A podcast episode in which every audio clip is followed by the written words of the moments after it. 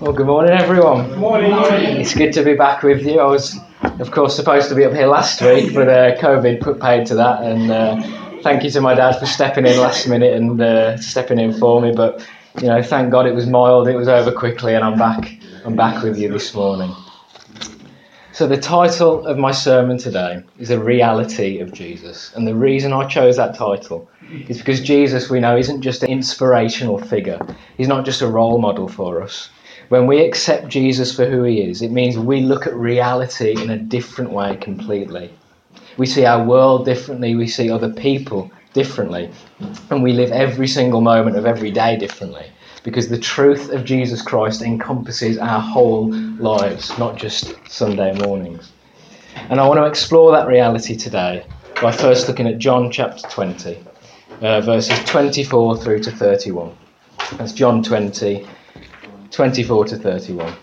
So just while you make your way there, a bit of context for the passage. It takes place shortly after Jesus' resurrection. It's after he appears to all the disciples except one of them, and that's Thomas. So, beginning at verse 24. Now Thomas, also known as Didymus, one of the twelve, was not with the disciples when Jesus came. So the other disciples told him, We have seen the Lord.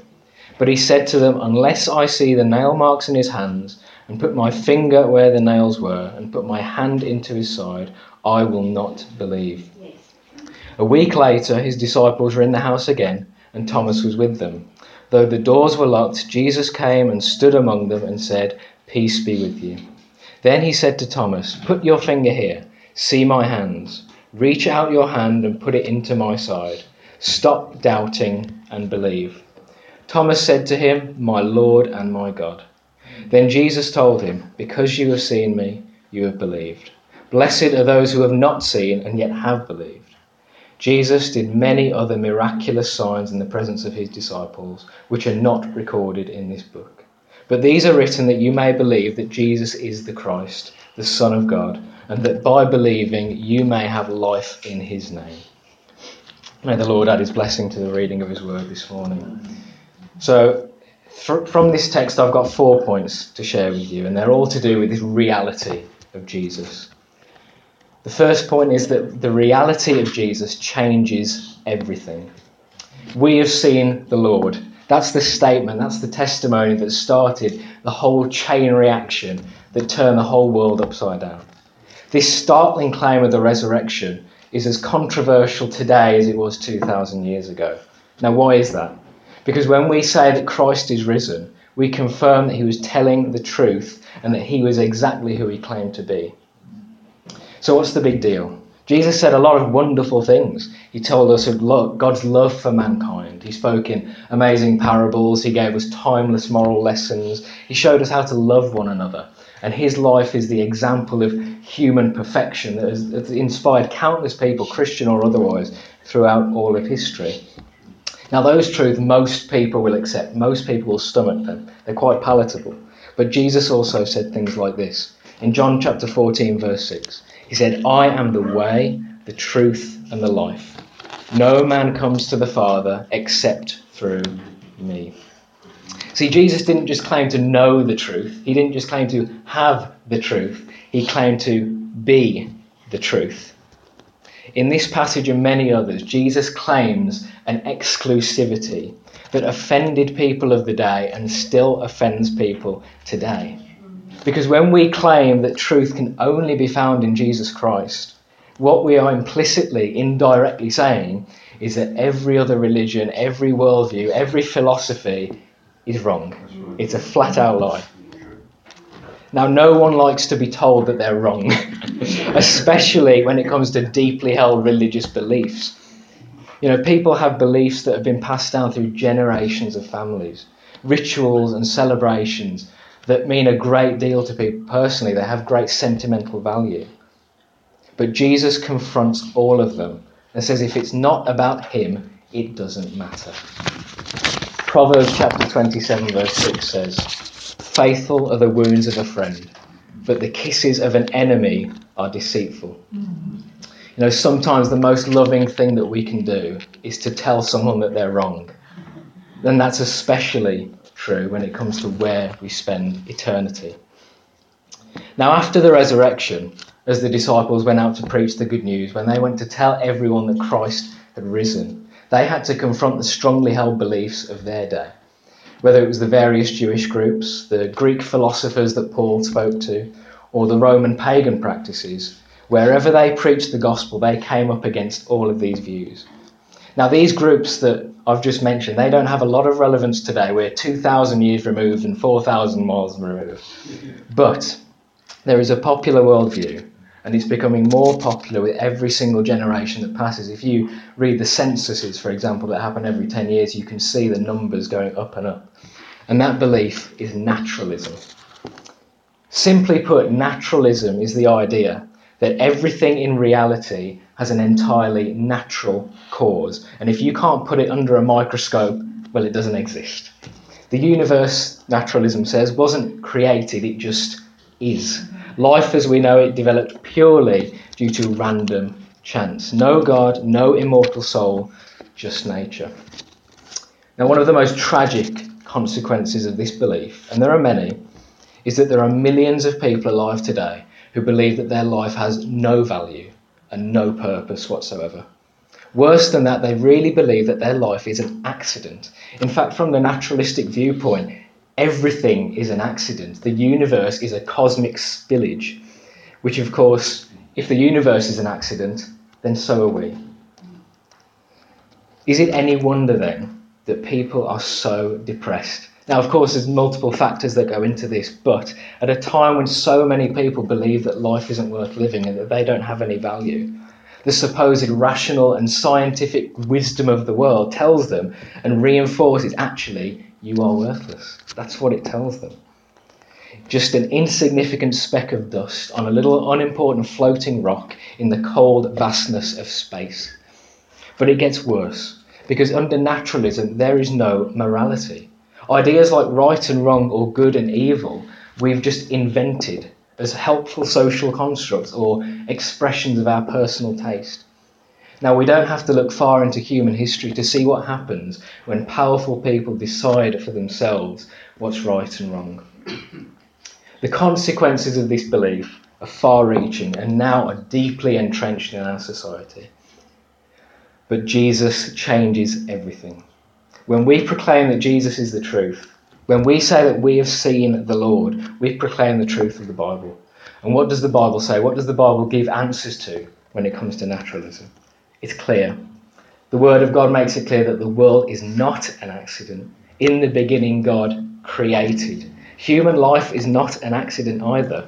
God created us in His image. We're not just another animal. We have worth, we have value, and we are precious in the sight of God. We're fearfully and wonderfully made. We're knitted together in our mother's womb. And God placed us, each and every one of us here, in this particular time, in this particular place, for a purpose. There is comfort to be found in God's word that the world cannot and will not provide. Excuse me.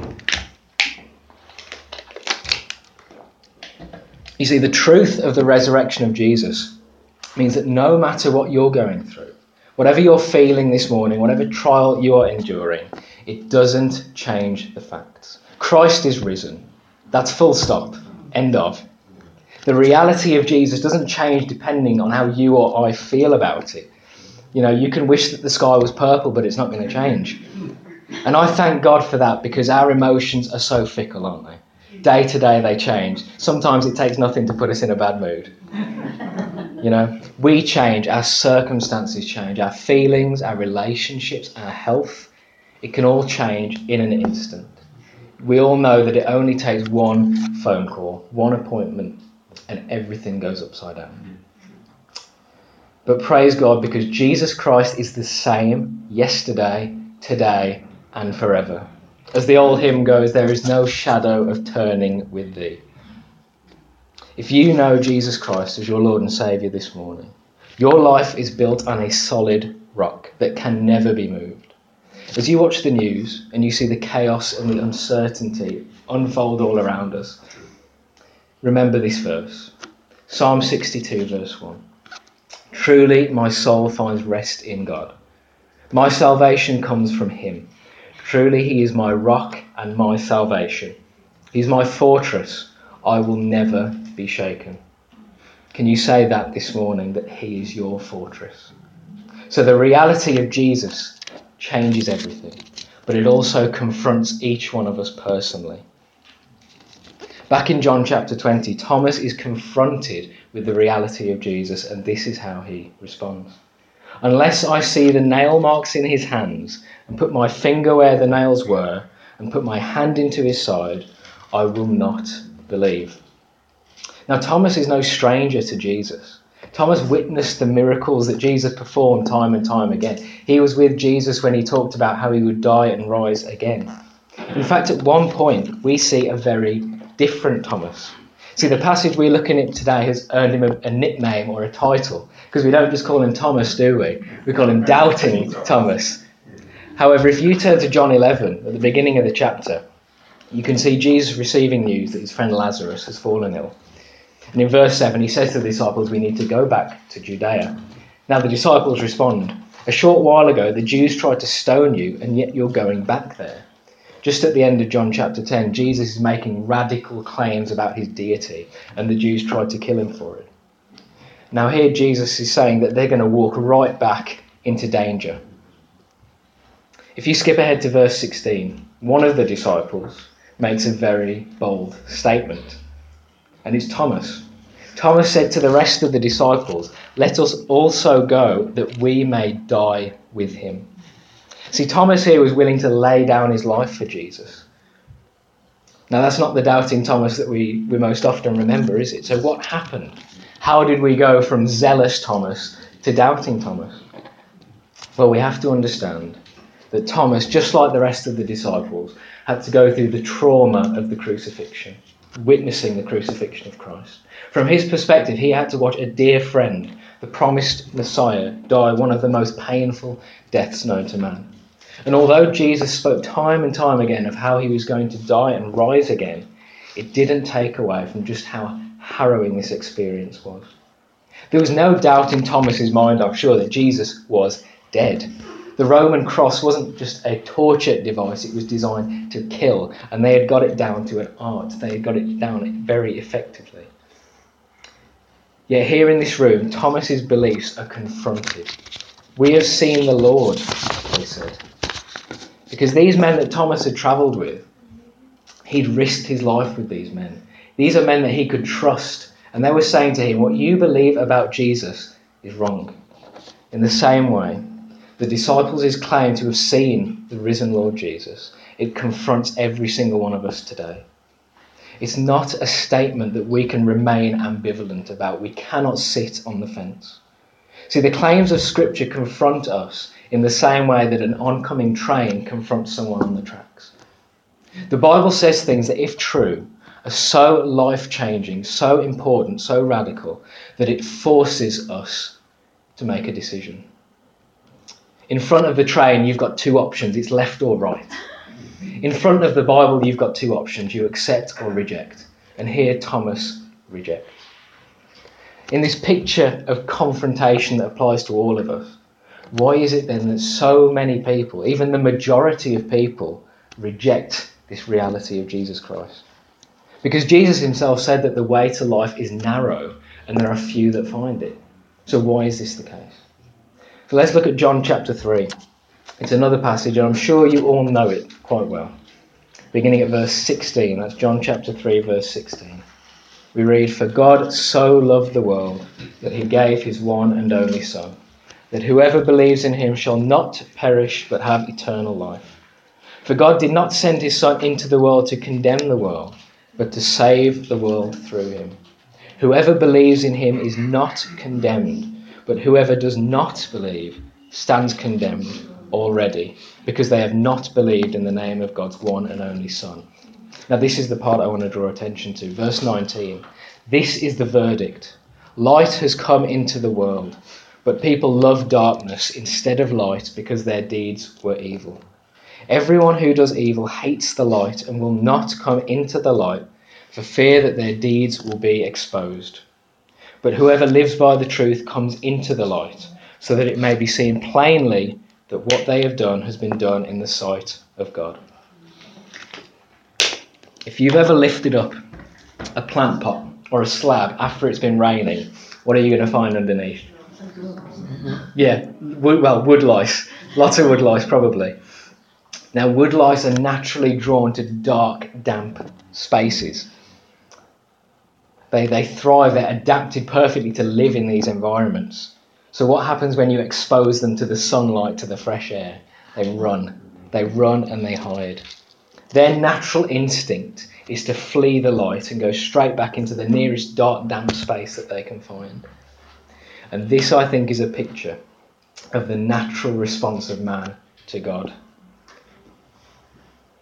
Before we're saved, we love the darkness. We embrace our sins and we feel perfectly comfortable rejecting God. But when we're confronted with the light, when we're confronted with the resurrection of Christ, the perfect holiness and righteousness of God, our first instinct is to hide. Hebrews chapter 4, verse 12 reads For the word of God is living and active, sharper than any double edged sword. It penetrates even to dividing soul and spirit, joints and marrow. It judges the thoughts and attitudes of the heart. Nothing in all creation is hidden from God's sight. Everything is uncovered and laid bare before the eyes of Him to whom we must give account. Now, it's an unsettling thought, isn't it, to think of our whole lives laid out in front of God. We know that when our lives are laid out in that way, it's not a pretty picture. We know that there are sins in there that we're ashamed of, there are mistakes that we made, there are people that we hurt. The Bible says that our sins have separated us from God. And when we consider the weight of our sin and the number of our sin, how great must that separation be? But the reality of Jesus changes all of that. We know that there is no condemnation for those in Christ Jesus. That when we put our trust in Him as Saviour and when we turn from our sins, we find forgiveness for every single one. Ephesians chapter 1 verse 7 reads, In him we have redemption through his blood, the forgiveness of sins, in accordance with the riches of God's grace. When Jesus shed his blood on the cross for us, he paid our sin debt in full. The word you'll find in Greek when Jesus says it is finished. The word is tetelestai, and that's literally what it means paid in full. See, when we become a Christian, our sins are washed away. And Christ's righteousness, his life of perfect obedience and sinlessness, is imputed to us. So that when now God looks at us, he doesn't see our sin, he doesn't see our failure, he doesn't see our imperfection. He sees the perfect righteousness of Christ, of his Son. So when we know this, when we remember this, we can stand in the light with confidence. We don't need to flee back into the darkness because we don't love the darkness anymore. That's not our home. That's not where we're meant to be. We love the light and we become something that is altogether new. See, the power of God changes us from the inside out. And this leads us to point number three that the reality of Jesus transforms lives. Back in John chapter 20, verse 27, we read A week later, his disciples were in the house again, and Thomas was with them. Though the doors were locked, Jesus came and stood among them and said, Peace be with you. Then he said to Thomas, Put your finger here, see my hands, reach out your hand and put it into my side. Stop doubting and believe. Thomas said to him, My Lord and my God. In a moment, everything changed for Thomas. Thomas had drawn his line in the sand. He'd set his conditions. He said, I'm not believing unless. And despite his stubbornness, despite the fact that he didn't trust the faithful witness of his friends, Jesus comes to him. And not only does he come to Thomas, he gives him exactly what he asked for. He shows him the wounds. And how does Thomas respond? My Lord and my God. Thomas's view of reality changes in a moment, and he confesses that not only is Jesus alive, but he is Lord and he is God. In that moment, Thomas's eyes are fully open. He understands who Jesus is completely. Now, beyond this passage and what we read earlier in John 11, we don't hear a lot about Thomas in the Bible. He's there at the beginning of the book of Acts in the upper room with the other disciples, but beyond that, that's it. We don't have anything. There is an early church tradition, of course, which we must take with a grain of salt, that Thomas travelled as a missionary to India and was martyred there for his faith. Thomas was a transformed man. You see, the Christian faith doesn't just present us with a set of rules to follow, it doesn't present us with a system that makes our lives better. It's not a system that when we stick to the regulations, it earns us favour with God to give us a chance at making it to heaven. It's not just an intellectual idea that we either agree or disagree with. And this is something that so much of the world gets wrong about Jesus Christ. It's a misconception held by so many people. The world puts Christianity alongside false religions in what we might call a multi pack bag of faiths.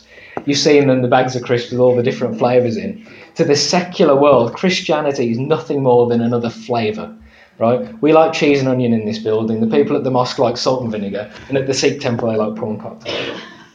The flavour that we like is just our personal preference. And ultimately, it's completely inconsequential.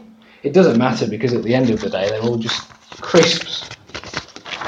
But for those of us who know Jesus as Saviour, we know from experience the transforming power of the gospel. 2 Corinthians 5:17 says this. Therefore if anyone is in Christ, he is a new creation. The old has gone, the new has come. Now this isn't just symbolic language. Because to be in Christ is to be made new, to be given a new heart with new desires, with new affections. You know, we've got a room full of people this morning, myself included, who can tell you what we were like before Christ. We can tell you what we were like before Christ came into our lives and changed our hearts. And this is so important for us to remember because it separates faith in Christ from every false religion of the world. Now, false religion has one common denominator, and that's works righteousness. We've heard about it as we've been going through Galatians. And it's the idea that we can have a set of rules and regulations presented to us, and if we're good at sticking to the rules, we might just make it. Now, many people sincerely believe that this is what the Bible teaches as well, but it couldn't be further from the truth. The Bible makes it clear that we don't change ourselves in order to earn God's love. Rather, God changes us because he loves us already. Romans 5 8 says this. But God demonstrates his own love for us in this. While we were sinners, Christ died for us. It's not you who makes the first move towards God. He has made the first step towards you, and he's done that in the cross. Now, not only does God love us redeem us, save us, and change us. He keeps us. In Philippians chapter 1, verse 6, Paul writes this that he who began a good work in you will carry it on to completion until the day of Christ Jesus.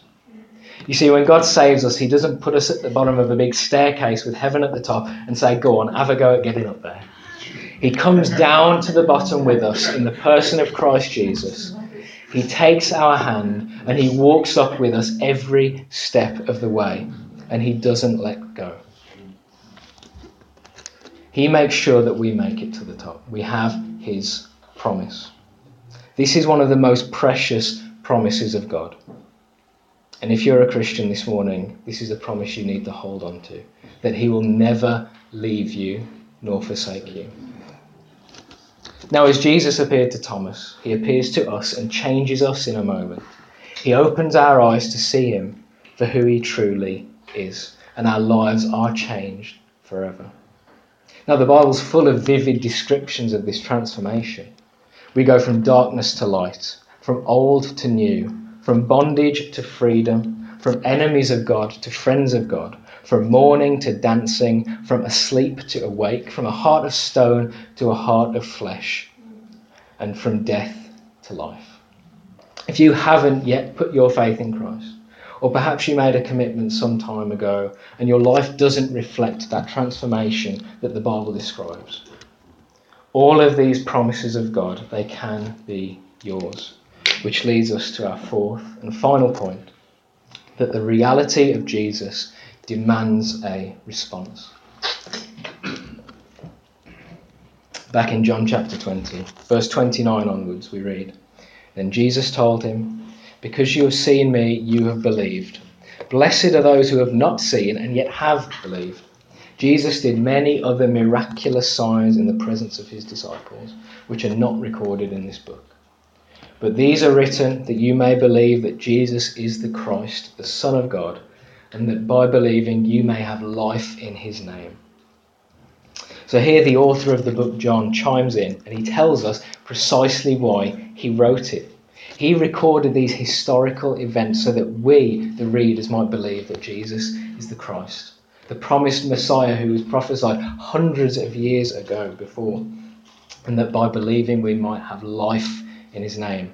That is to say, eternal life.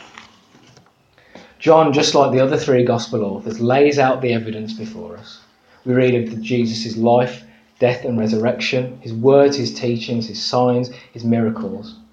Now, what we have here in the four Gospels are not symbolic stories that make us feel good. They're not moral lessons to help us have a better life. What we have here are written testimonies of who Jesus truly is and what he truly said. So, what did Jesus say? If we believe that Jesus is the Christ, the Son of God, we need to be hanging on every single word that he said. The most pressing, the most urgent thing that Jesus talked about was eternity. Jesus told us that when our physical bodies die, it's not the end. Instead, we either go to be with the Lord in heaven forever, or we go away to judgment in hell forever. Now, unfortunately, in the time since Jesus' ministry, heaven and hell have become a kind of cliche. You know, if someone's had a rough week, they might say, I've been through hell. You know, thanks to art and literature, the images that most people have in their minds of heaven and hell are caricatures and they have no basis in biblical truth. When people think of hell, they think of little red demons with pitchforks running around, or when they think of heaven, it's people with wings playing harps on the clouds. You know, you won't find that in the Bible. Heaven and hell are very real places, they're not states of mind, and Jesus made this very clear.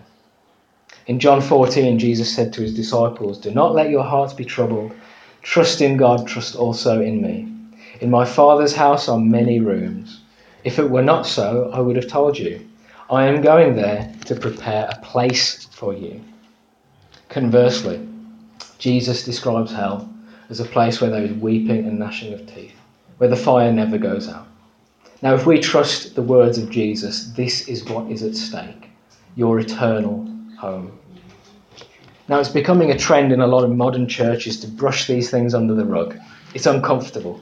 We don't like to talk about eternal judgment. So, matters of eternity get pushed to the side. We talk about the here and now, applying biblical wisdom to our lives, which in and of itself is not a bad thing. But if we as Christians believe what Jesus said about eternity, then we have a responsibility not to shy away from these truths. Now, I want to share with you a quote from a man named Penn Jillette. You might have heard of him. He's a famous illusionist and actually an outspoken atheist. Now, before you kick me off the pulpit, he's, uh, he, he uploaded a video to YouTube several years ago talking about proselytizing, about sharing your faith, about winning people to Christ. And what he said, I really think every Christian ought to hear. He said this quote, I've always said that I don't respect people who don't proselytize. I don't respect that at all. If you believe that there's a heaven and a hell, and people could be going to hell or not getting eternal life, and you think that it's not really worth telling them this because it would make things socially awkward, how much do you have to hate somebody to not proselytize? How much do you have to hate somebody to believe everlasting life is possible and not tell them? I mean, if I believed beyond a shadow of a doubt that a truck was coming at you and you didn't believe that truck was bearing down on you, there is a certain point where I tackle you. And this is more important than that. End quote. Now, this is an atheist talking, someone on the outside who can see the plain and simple and very serious truths about eternity. Now, what makes this matter all the more urgent is that none of us know when our time will come to pass over into eternity. There's a song that we sing here sometimes. And we sing about the day when our strength is failing, when the end draws near and our time has come. And that is a time that's going to come for every single one of us. It's the only thing guaranteed in life it's death. For some of us, it might be many years in the future. For some of us, it might be much sooner. For some of us, it might come slowly. For some of us, it might happen quickly without warning. James chapter 4, verse 14 says this You do not know what tomorrow will bring. What is your life? For you are a mist that appears for a little time and then vanishes. The Bible is full of verses that speak about just how short and how fragile our lives are, and we would do well to remember that. Now, if you're hearing this sermon and you haven't yet put your faith in Christ, it means you still have time. It means that God is still calling you to repent and believe. The Bible tells us that now is the time of God's favour. Today. Today is now is the day of salvation.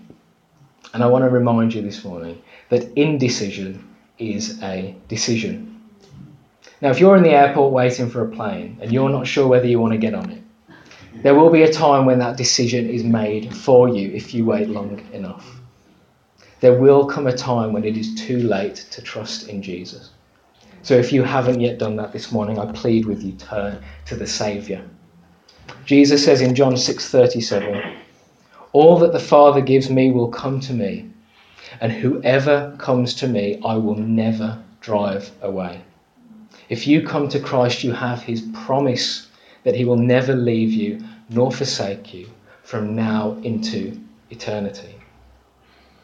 For those of us who are in Christ, the reality of eternal life and eternal judgment should spur us on to share the gospel.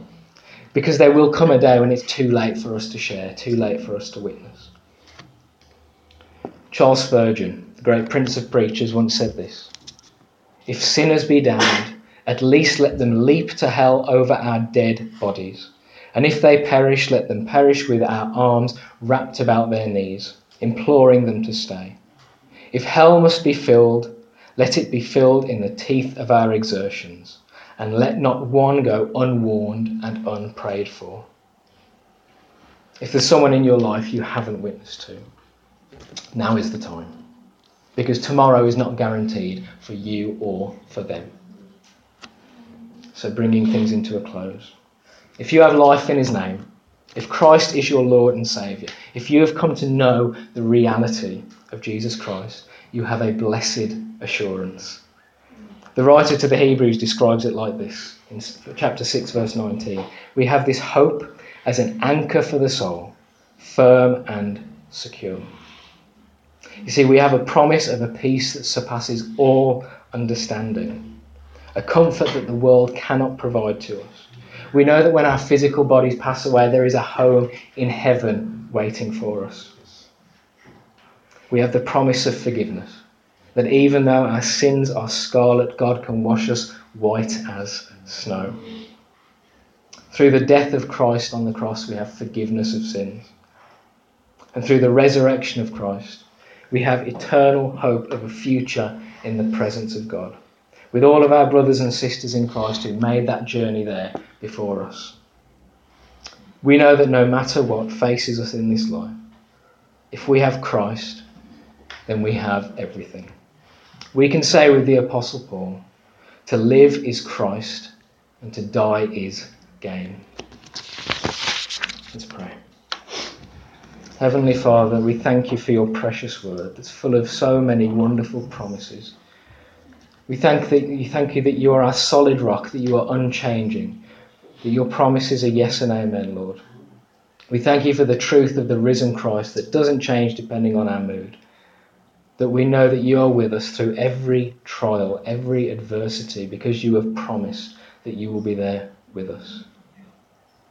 Lord, we pray that you would empower us to share the gospel with those we love. Empower us to preach your word with confidence. Lord, the words of Scripture, all your promises, write them to our hearts that we may remember them, Lord. We thank you for the promises that you've fulfilled in our lives and the ones that are yet to be fulfilled. Bless us this morning, we pray, in Jesus' name. Amen.